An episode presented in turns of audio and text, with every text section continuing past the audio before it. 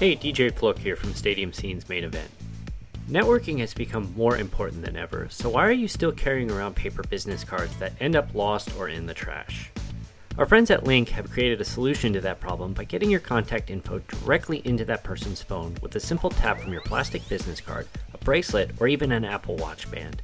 When it's time to update your contact info, make the change in their easy to use networking app. For listeners of Stadium Scene's main event, you can save 15% by typing in promo code Stadium Scene, that's all one word, at checkout. To learn more, visit linqapp.com, that's L I N Q A P P.com. Today on the show, I'm all by myself. So we go one on one with author Mark Darden as we talk about his new book, It's Game Time, folks The Quest for 30. You probably remember Mark was on a year ago talking about his travels to visit Major League Baseball stadiums and write a book, and he's done that.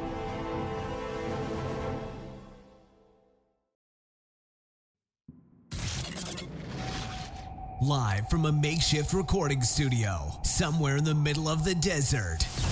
This is the Stadium Scene Podcast. With your hosts, DJ Flook, I suck at trivia and I suck at telling jokes. Kate Thompson, the Jack Man, which is just the most awesome name. and Jillian Fisher. No, that was just because I'm crazy as hell. You're listening to the Stadium Scene Podcast.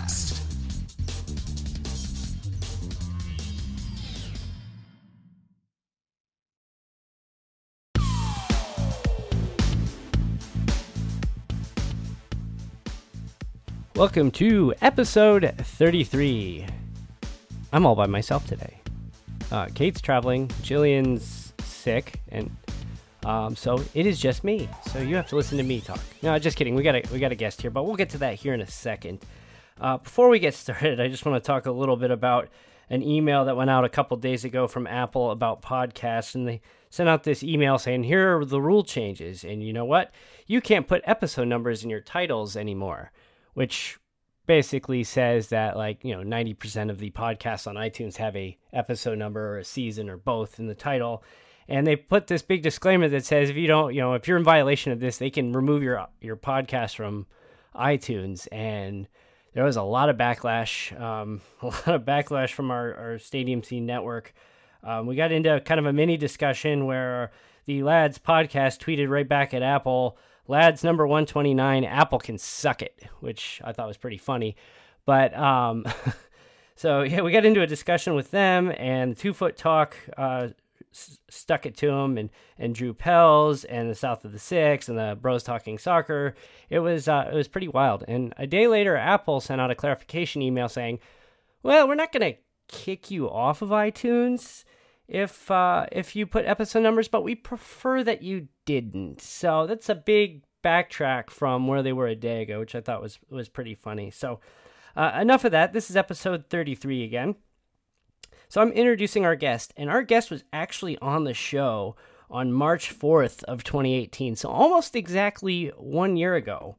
Uh, our guest came on to talk about his travels across the country to visit all 30 Major League Baseball stadiums in one season, uh, which he did during the 2017 season. And during the show, he hyped that he was actually writing a book about his experiences. And he did that. He published it.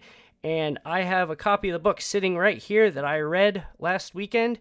And we're going to talk about it. So please welcome back to the show author Mark Darden.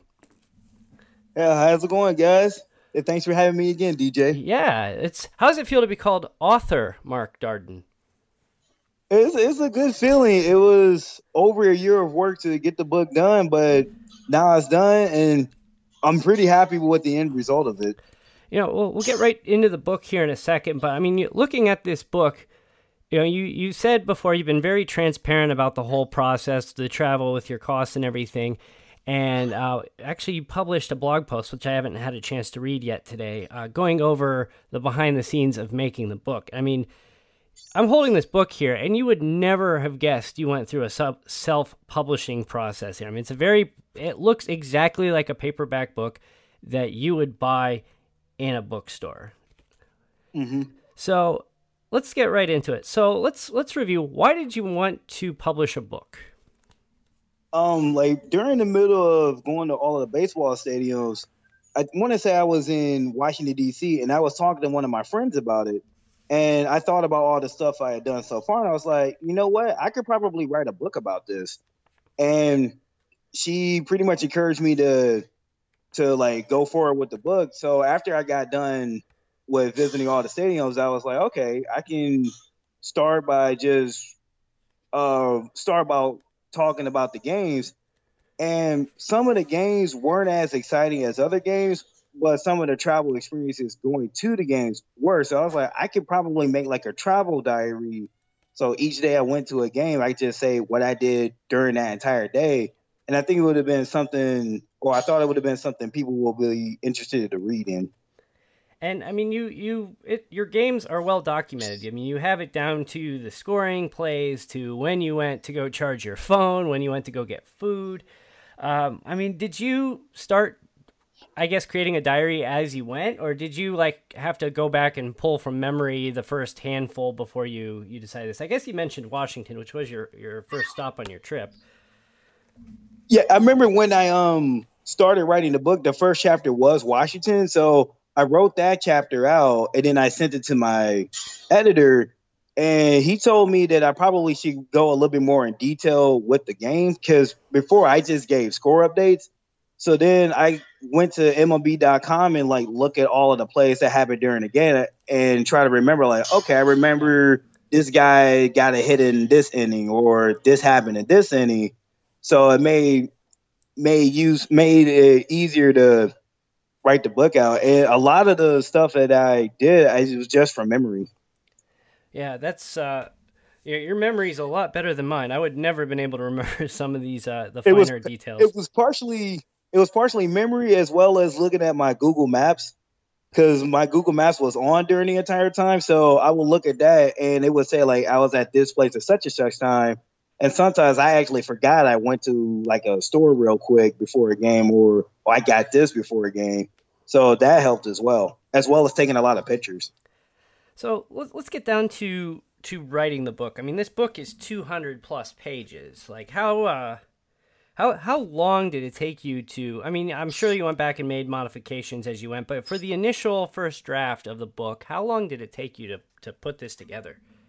That took almost a year. So I started writing it October 15th, 2 weeks after I was finished and I got done early October in 2018 with just the initial draft. And this was before I did all the formatting and adding the table of contents and the copyright page and all the the back stuff with the cost and everything. So that took over a year to complete. So the um the like even down to the copyright page, you wrote that yourself?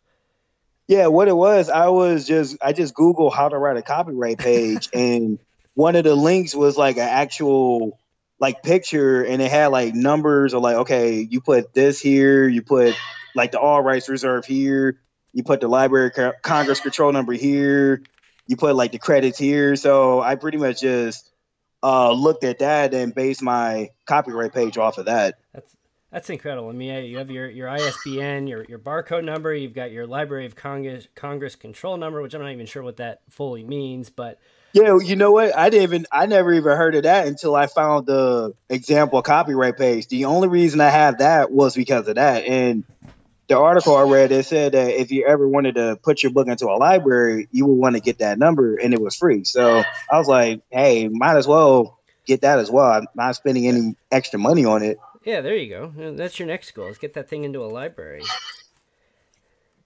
So, uh, so you you said you took almost a year to write the book. How many rounds of editing mm-hmm. did you go through? Um, when I was done, I sent the entire manuscript to my editor, and when I initially sent it to him, the book was sixty three thousand plus words or so. And after he got done going through everything, it ended up being around fifty nine thousand. So he just pretty much did like one big edit, and a lot of the edits that he did were just more uh, condensing sentences that I had where I could sound really wordy when I write. There was one part of the book where I was talking about going to the Red Sox game, And when I initially wrote it, it was almost half a page long. It was it was about the it was a section where I was on the train going to the game and some kids kept asking like which station to get off at. And in my head I was like Kenmore. And that section was almost half a page when I initially wrote it. And after my editor got done with the edits he condensed it down to three sentences helps having somebody uh, a second set of eyes look at that especially somebody with experience doing that mm-hmm. so so what was it like to actually get it printed? Like to you know, is this something you had to do on your own, or did your editor help with that? Yeah, when it came to printing, I um again I just Google how to like format a book, and that took almost a month to do by itself. And when it came to printing, I just looked for uh book printers here in Columbus, and I ended up finding one um over near in uh, the suburb of Grandview and they were very helpful in getting a first proof done. And when I got that book, I was like, okay, cool. I know what I need to fix and what I need to add to the book and what I need to change. So it was really helpful for me to get that first proof. And then when you finally did get it, you know, published, you you uh, had a big kind of social media celebration, opening the box with the box full of the the first round of purchases of the book. And then mm-hmm. on top of that, you got it into a bookstore. Yeah, there is a actually right now I have it in two bookstores. Oh, awesome. The first one, the first one is the Gramercy Books in Bexley, Ohio, and they have the books on a consignment basis. So I went to their store, gave them two books, filled out uh, some paperwork, and I want to say uh, the next day later they had the book on the shelf in like the local author section.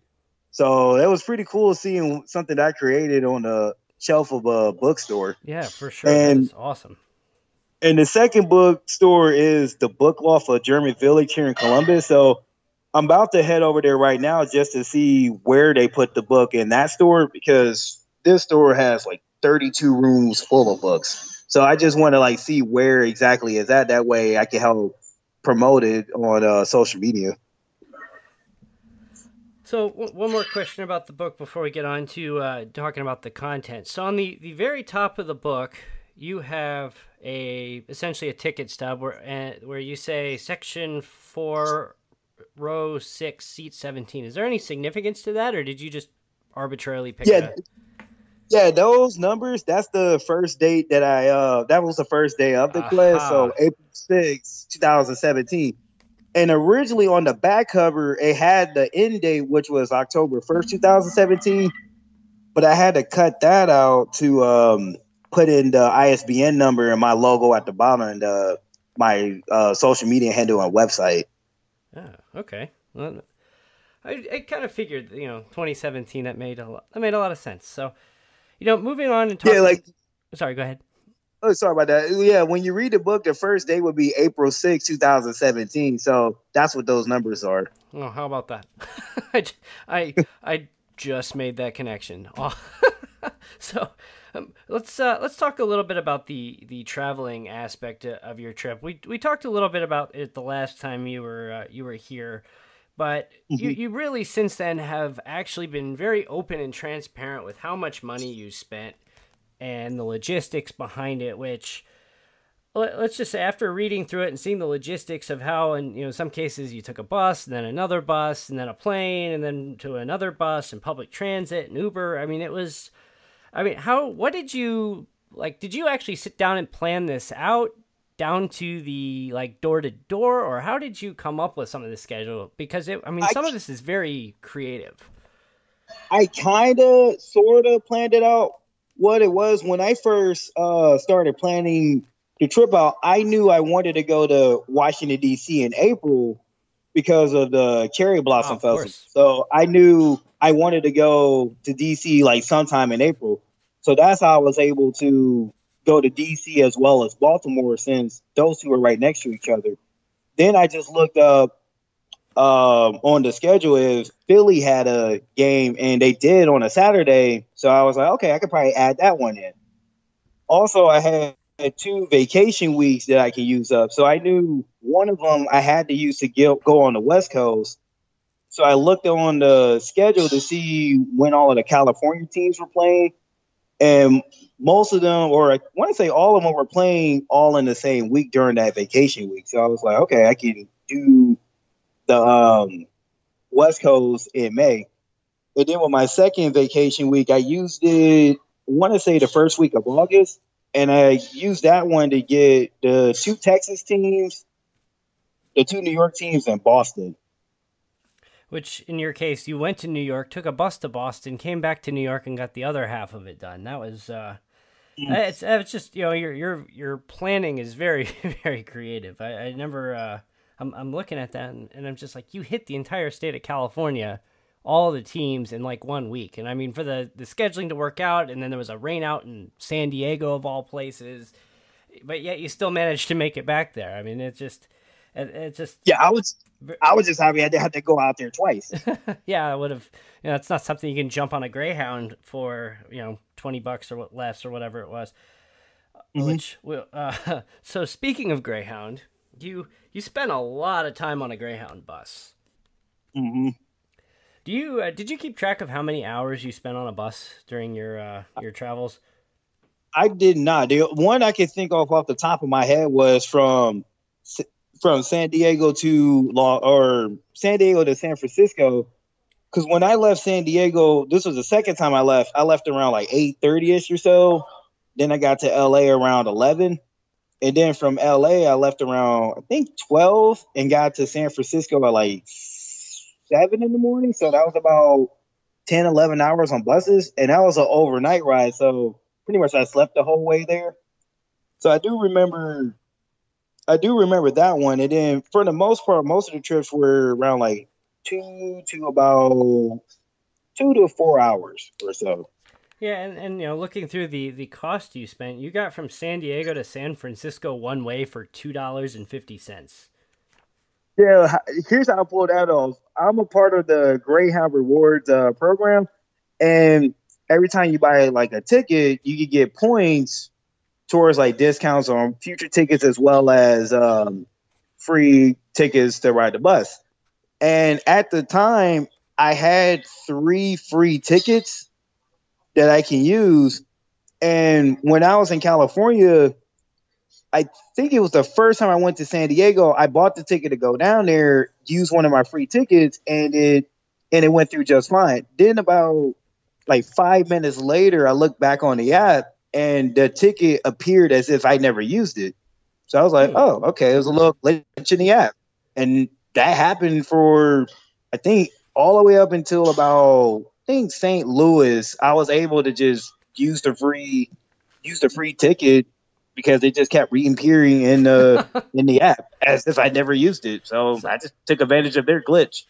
So, uh, and you you were very very again very open and honest about your experience with the bus, where you had to run in with some creative, uh, interesting people in, in bus stations, and you know the buses were never on time, and and the uh, there was also something in here that oh you know drivers being over their hours. I mean it, it seemed like there was almost always a problem with your with your bus trips, but I mean what overall was you know Greyhound gets a kind of a, a bad rap for just the experience, I guess to to put it. I mean, was it mm-hmm. really? I mean, outside of the buses consistently being late and drivers being over their hours and the occasional, you know, um, there was one incident you documented there about a homeless person coming in and, and bothering people.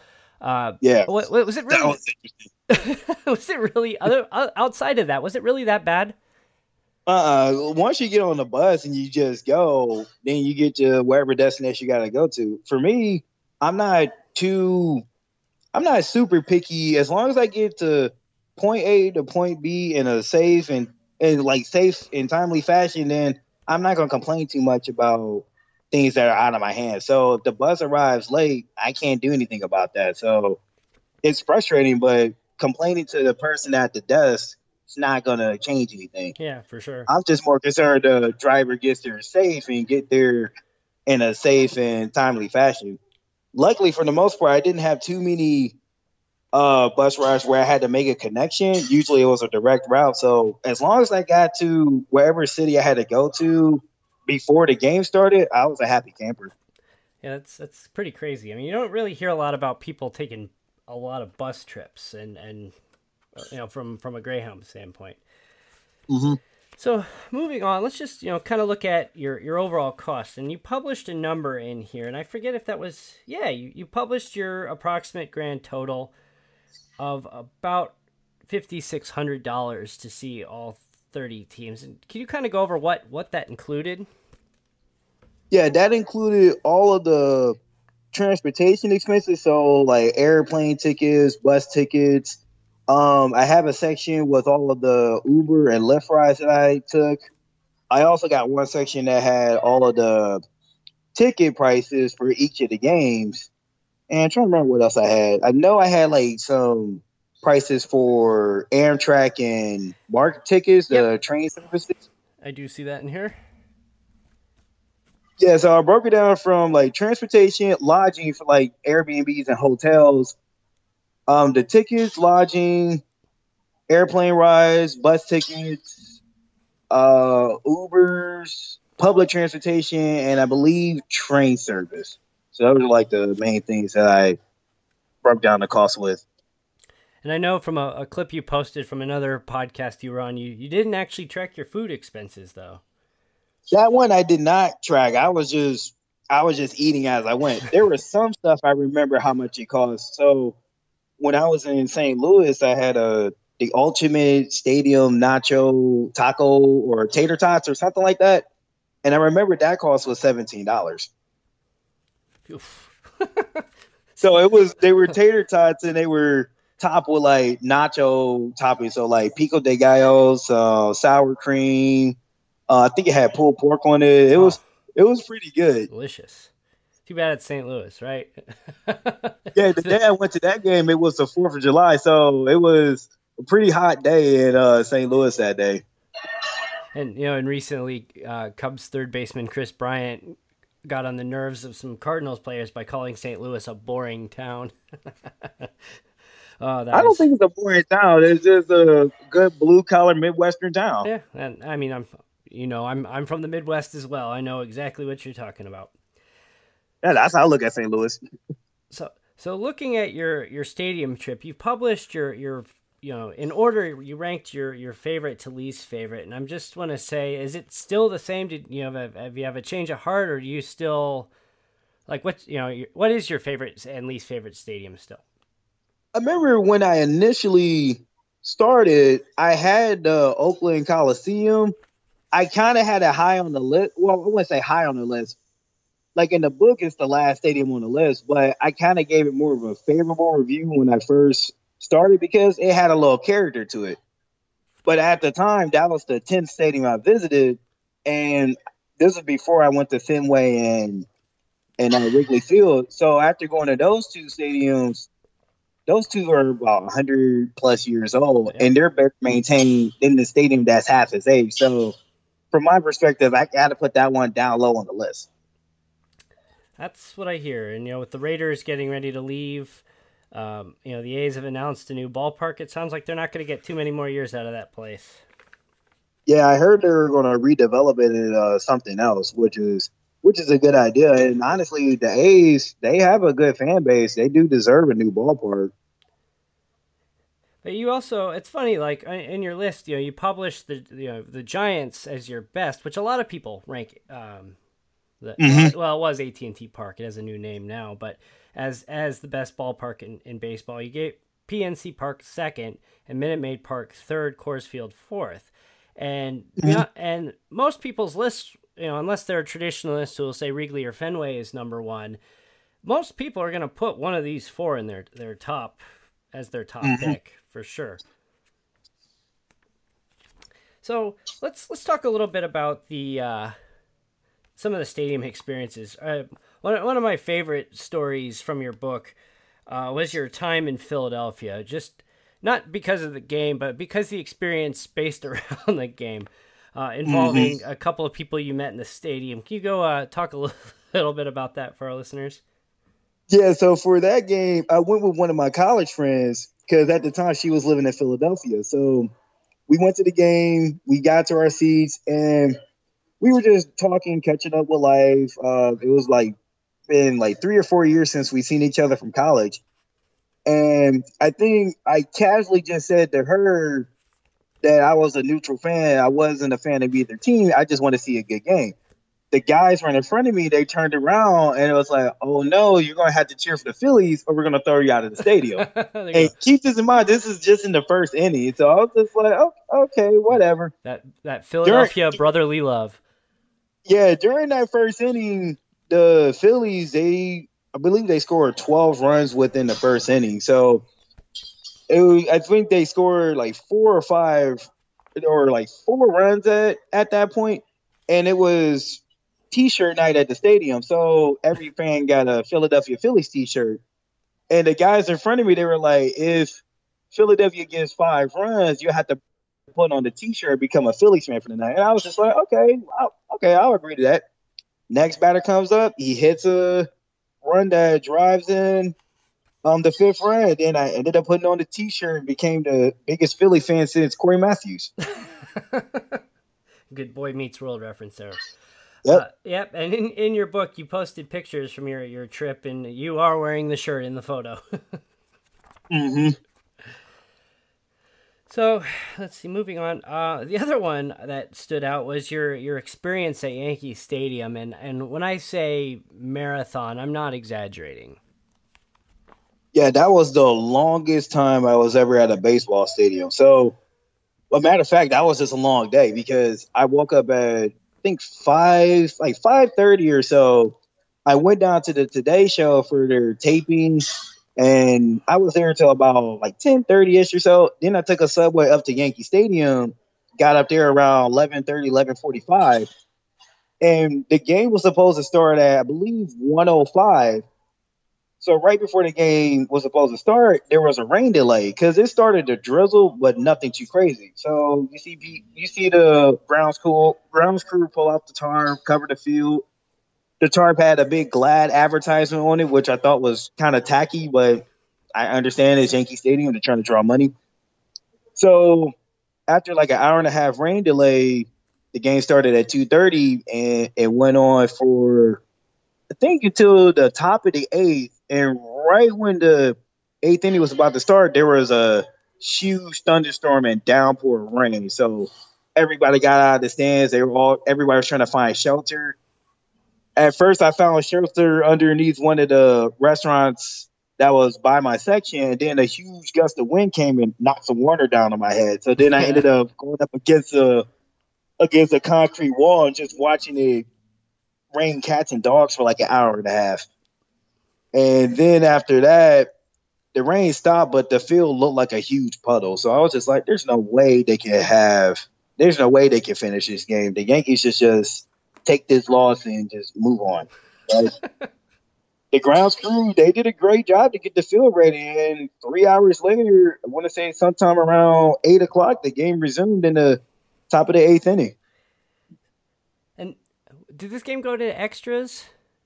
It did not. It um, okay, I'm thinking of another game. There was a bit of a at delay. the time. It was at the time it was uh it was 2-0 in favor of the Tigers, and I want to say the Yankees pitcher, he threw like an immaculate inning. So nine pitches, three outs.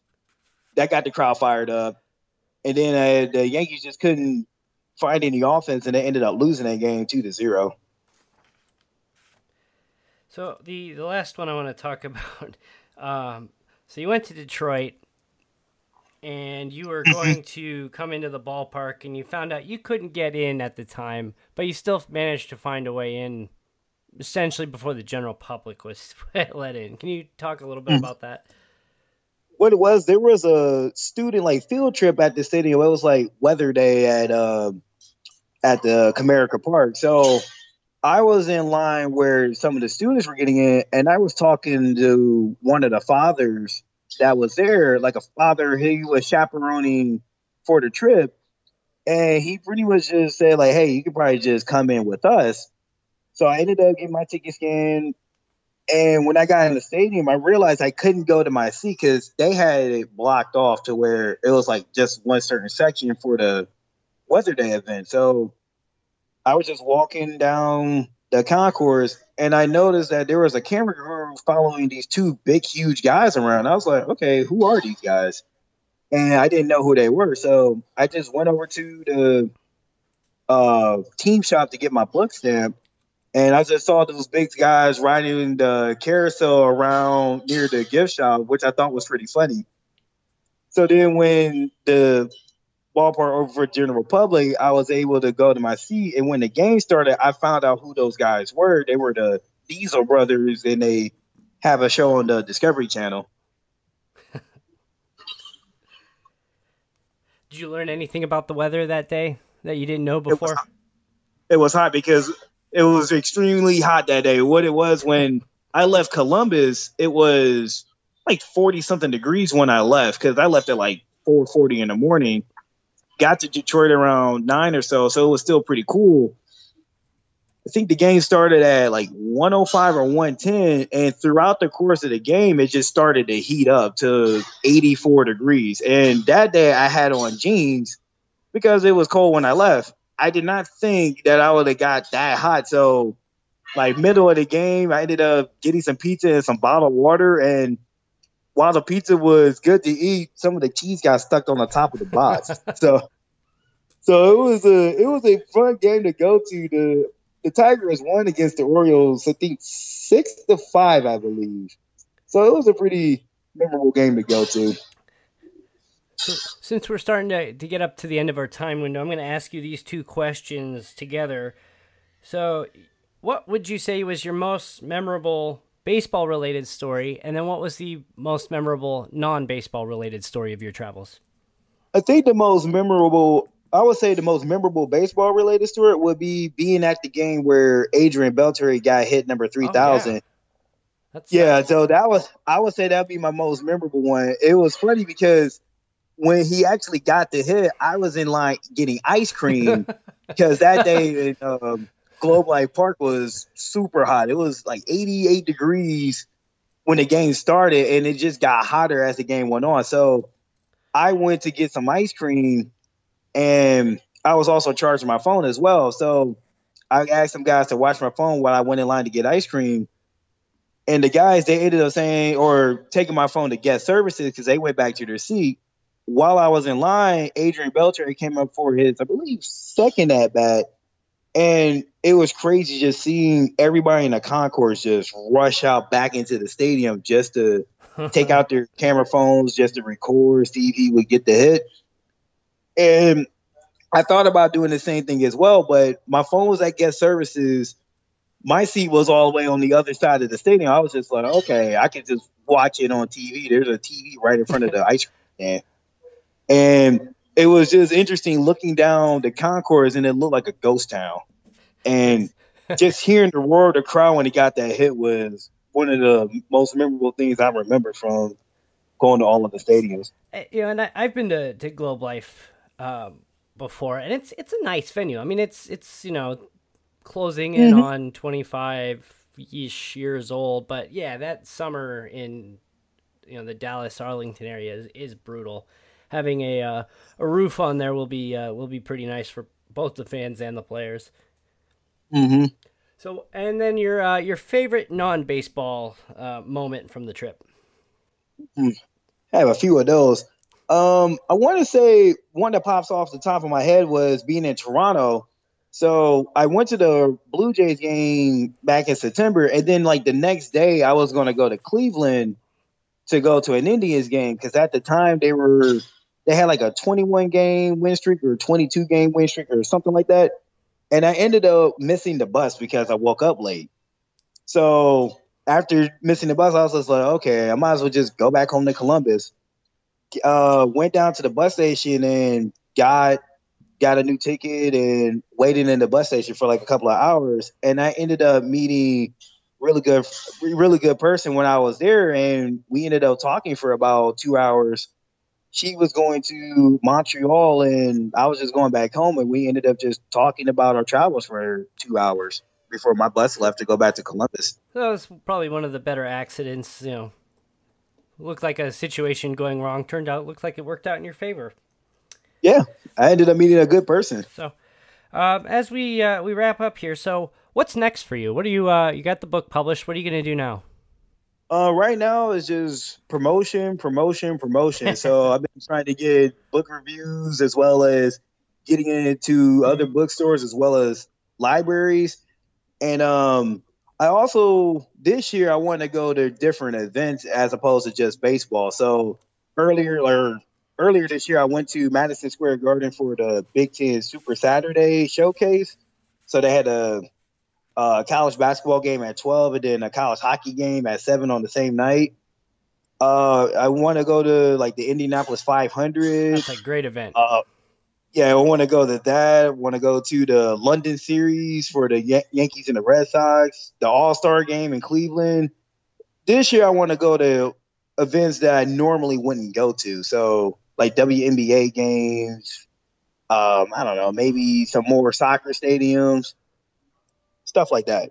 I'll, uh, I'll when you get closer to May, I'll have to fill you in on some some details about what to check out around there. I've uh, I was born and raised about an hour away from the track, so I spent a lot of their time there as a kid. Uh, I actually went there about a year ago. So to to wrap it up, so your the book is called "It's Game Time, Folks: Quest for 30." Where can you get it? Uh, right now, you can get it at my website, buckeyemuscle.com slash shop. It'll be the first, it'll be the really the only item in the shop right now. You can just click on it. It's on sale for fourteen ninety nine. And if you're in Columbus, Ohio, you can get it at the Book Loft of German Village in uh, Columbus, as well as Gramercy Books in Bexley, Ohio. Awesome. And then plugging website, social media. And for all of my social media, it's uh, at Buckeye Muscle. And also, the name is Madison Square Darden. So it's a little funny name Yeah. based off the Madison Square Garden arena. You- Uh, I just you were you were hyping that up for a, a few weeks before you uh, officially launched it. I'm like, what are you doing? And then they're like, ah, okay, that makes sense. yeah, what I'm using that name for is kind of just like a like a trade name, marketing name. Because on my blog, I want to do more like travel guides for sporting events. So, like I did one for the Big Ten Super Saturday. So, like if you're in town for this for this event, check these places out. And I plan on doing one for the Big Ten men's basketball tournament as well, as well as like the Indianapolis 500 and give people a reason to like check out the city that they're in while they're at a sporting event. Yeah, a lot to see in this country and, and the other countries. So again, Mark, mm. thanks again for being on the show. Always great to have you.